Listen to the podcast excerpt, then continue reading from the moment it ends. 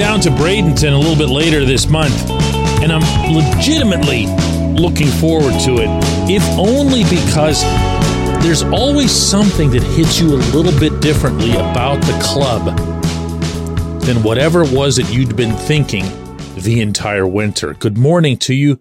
Good Tuesday morning. I'm Dejan Kovacevic of DK Pittsburgh Sports, and this is Daily Shot of Pirates. It comes your way bright and early every weekday if you're into football and or hockey. I also offer daily shots of Steelers and Penguins in the same place that you found this.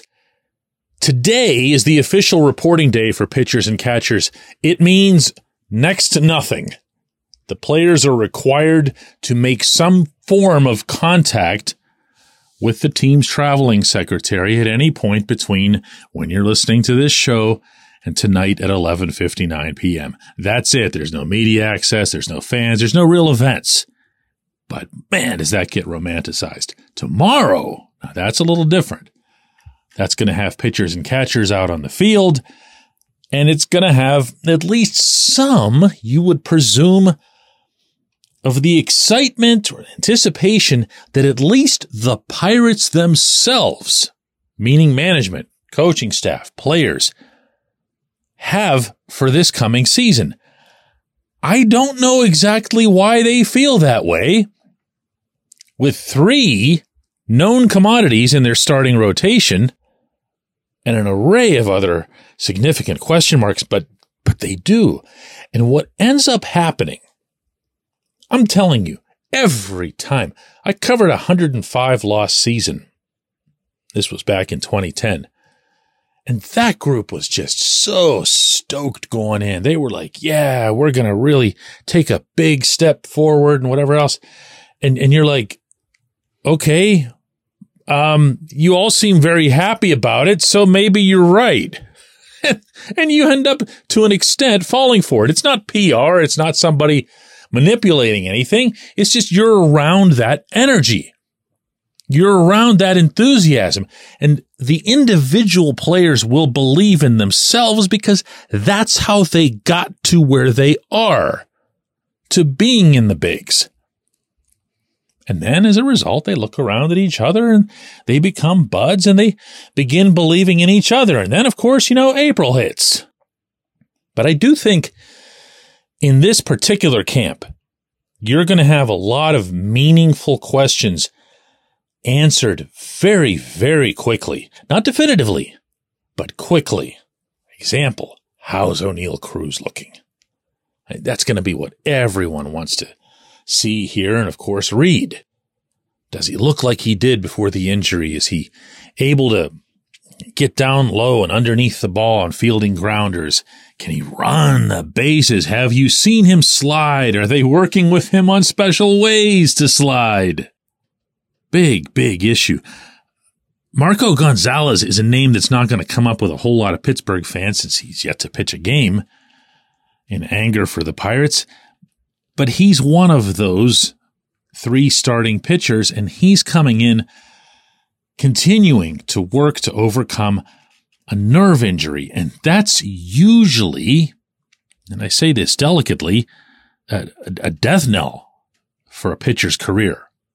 They've yet to really figure out ways to regenerate nerves and have pitchers whose arms and shoulders and elbows and everything have to be as healthy as needed, if not necessarily pristine. And the nerve thing is just, yeah, I've yet to see anybody completely bounce back from this.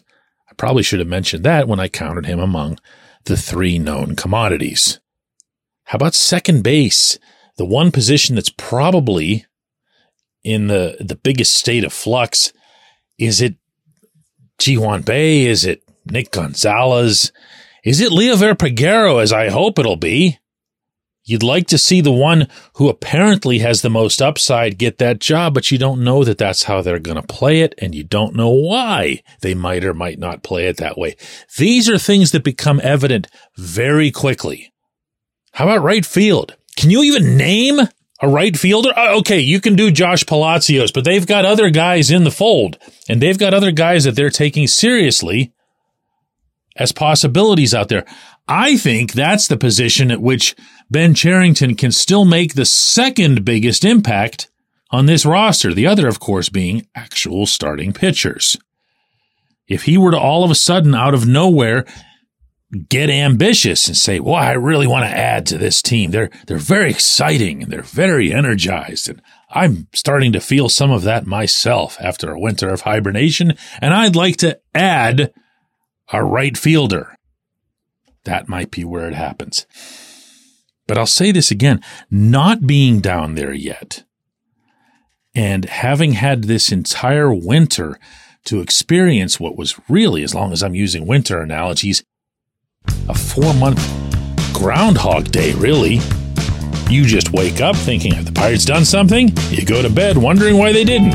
Wake up, do it all over again. The radio's playing I Got You, Babe, and Ben still hasn't gotten anybody. When we come back, J1Q.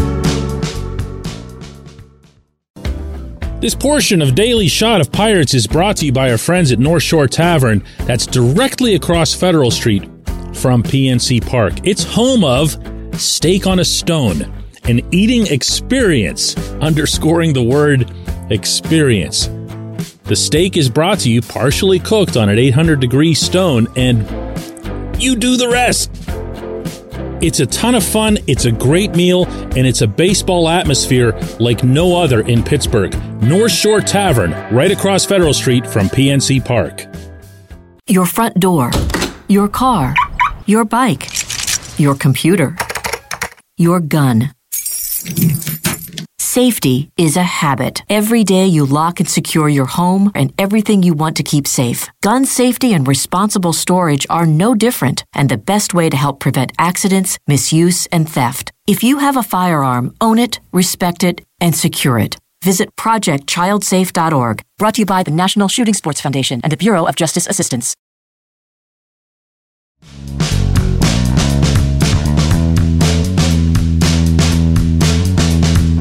Today's J1Q comes from Matt in Arizona. Matt asks, DK, even with Yasmani Grandal on the roster, Henry Davis has to catch 75% of this team's games, doesn't he? If the purpose in signing Grandal was to put Davis back in right field half the time, then why draft a catcher at number one overall in the first place? Matt, I don't know that Grandal's acquisition is going to have any impact on Davis. I say this only because every single public pronouncement, whether from Ben Cherington or Derek Shelton, has stated unequivocally, unflinchingly, that Davis is the catcher, that Davis is about to be a catcher, the starting catcher for 2024, that they want to see what he does that they want to give him a full slate of games, not worrying about being pulled from the assignment at the first sign of trouble. And you know what? If this were year four, I'd have no problem with it. If the rest of the roster had been built up appropriately, I'd have no problem with it. If the instruction at hand were of a major league caliber, I'd have no problem with it. But I do have a problem with it. Because when you get to year five, and this is why I keep pounding this particular subject, that I believe that they would love if this were just another punt year, if this were just another, you know, year 19 of the rebuild for a couple of reasons. They'd buy Paul Skenes sometime. They'd buy some other starting pitchers sometime. And yeah, they'd buy Henry some too. Maybe Termarr Johnson as long as you're at it. So there wouldn't be a three man competition for second base. There would just be a second baseman. In Henry's case, I feel awkwardly in wording it this way, but I think you have to do it regardless of whatever your aspirations might be for that season. I think you have to ride Henry no matter what. Because, as you said, he is a 1 1. He is someone who looks like he should have an elite capability to hit. He definitely has an elite arm. So what he needs to do is establish some fundamentals, some confidence, and some good communication with the pitching staff. I don't mean to make that sound easy. To paraphrase the one and only Ron Washington, it's incredibly hard. He was talking about first base. But you're still in a spot where you have to mix a lot of, hey, let's go for it, with, hey, we've really got to give this guy a look. That's a strange, strange place for this team to be in year five. I appreciate the question. I appreciate everybody listening to Daily Shot of Pirates. We'll do another one of these tomorrow.